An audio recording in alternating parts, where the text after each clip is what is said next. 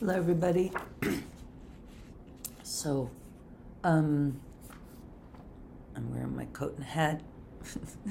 Why? Because I don't know. I sat down, and then I was going to do something, and I I liked the color scheme. It was nice. So, anyway, I can take my coat off now, but I just didn't feel like I was going to leave it on, but it's sort of silly.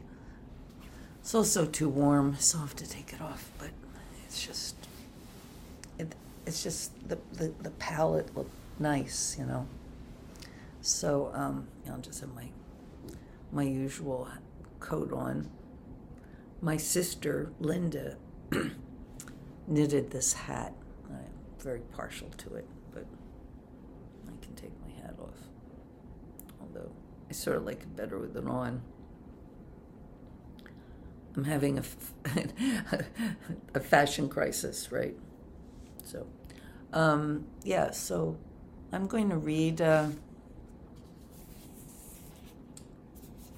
this is a little book that I um, published with the, the Nex- Nexus Institute, and um, a very, uh, just an awesome, uh, sort of a, a beautiful think tank, both politically and culturally, and they were nice enough to print this this book.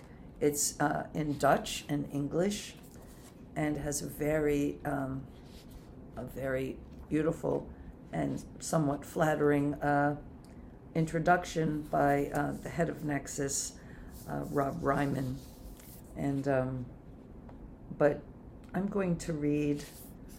I just decided to read this.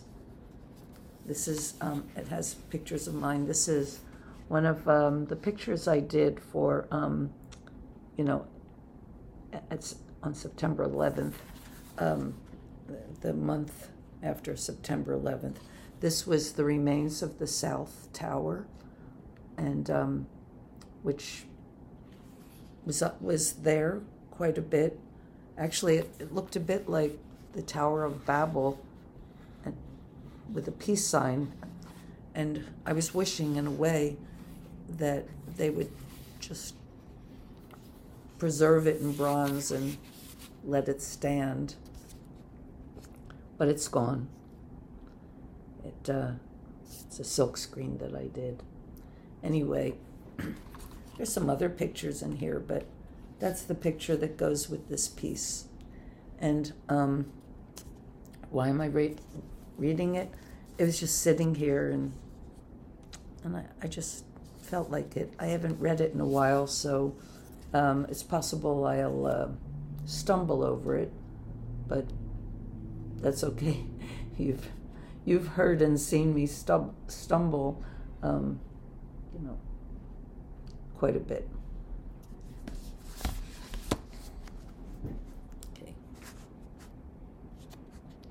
Matter of time.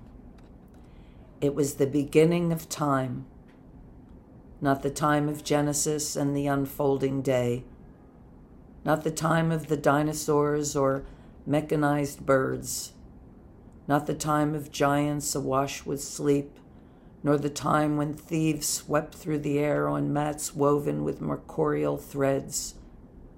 It was not the aftermath of the flood nor the promise of the revelation.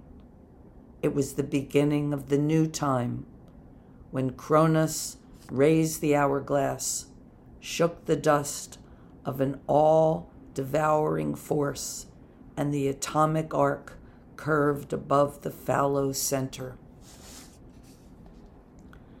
The new time slouched, then accelerated, visceral, chaotic yet soon governed with a terrible lucidity. God usurped by jail. Chemical, chemical commerce, the prime directive. Cultivators initiated an unremittent engineering of nature.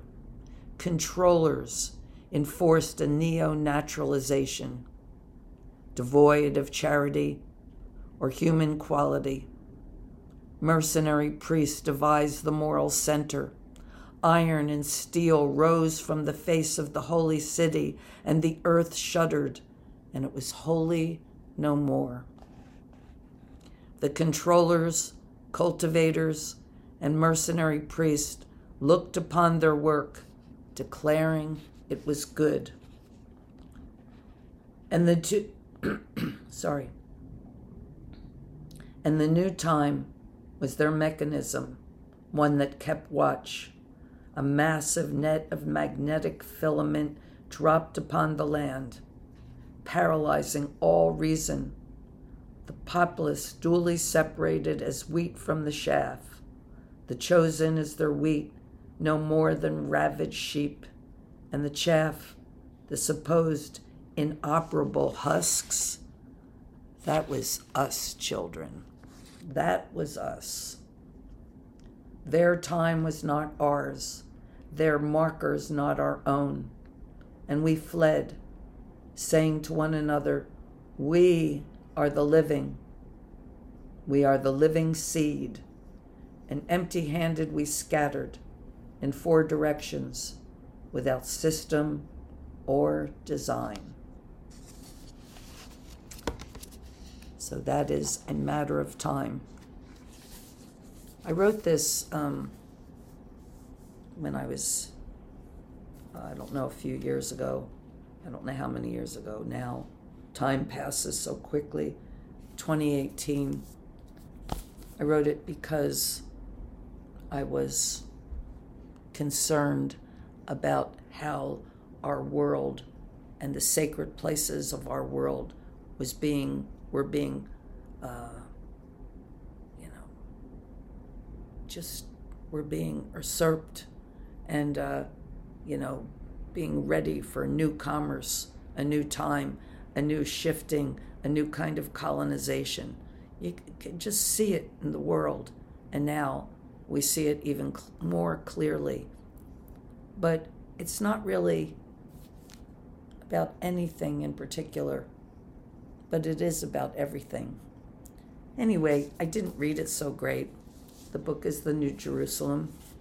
Um, but I've never, you know, I, I'm not used to reading it out loud. But tomorrow, I'll read the next one, which is called What Manner of Herald Flies Over? So, anyway. So, um, I hope everybody's good. Um, this I've been a little out of sorts myself, but um, forging on. And uh, yeah, still ex- simultaneously dismayed and excited by everything. So I hope you have a good night. And uh, it's not very late, so still time to, I don't know, have one more um, happy thought um, I don't know. Oh, but I will show you this. I don't know if I already showed you this. It's my new glasses case that I got in a special way, but I love it. It's my Poor Things glasses case, not for sale. I don't know if you can see it. It's a shame. It's probably, you know, it's backwards. So, anyway, it's um, you know like uh, something that that you get when you know when you see go to a special event and they give you and uh, I don't usually take that kind of stuff. I just usually leave it behind. Like you get things like Spider Man um, um, swimming caps or something. I don't know. Uh, but this I really love. I love I love my poor things glasses case. Um, so just as a to end on a lighter note. So, have a good night. I'll see you tomorrow with the next installment of the New Jerusalem.